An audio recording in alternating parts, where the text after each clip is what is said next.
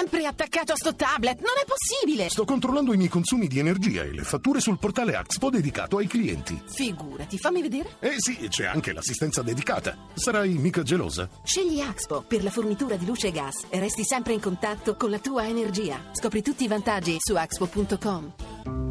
Una mattina Praga 1947, festa mondiale della gioventù, un gruppo di ex combattenti della resistenza provenienti dall'Emilia intona Bella Ciao. La platea scandisce il ritornello battendo le mani. Nasce in questo momento la leggenda mondiale di un canto che sarà interpretato anche da artisti come Yves Montand.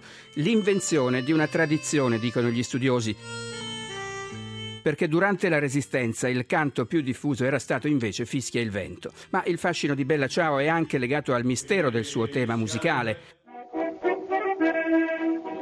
Ballata della tradizione ebraica centroeuropea, motivo popolare francese del 1500, oppure, come sembra più verosimile, rielaborazione di una filastrocca del nord Italia. Non si sa, i musicologi ne stanno ancora discutendo. Daniele Battista per il GR1. Esta mañana me levantado. Oh, bella ciao, bella ciao, bella ciao, ciao, ciao. Esta mañana me levantado y he descubierto al invasor.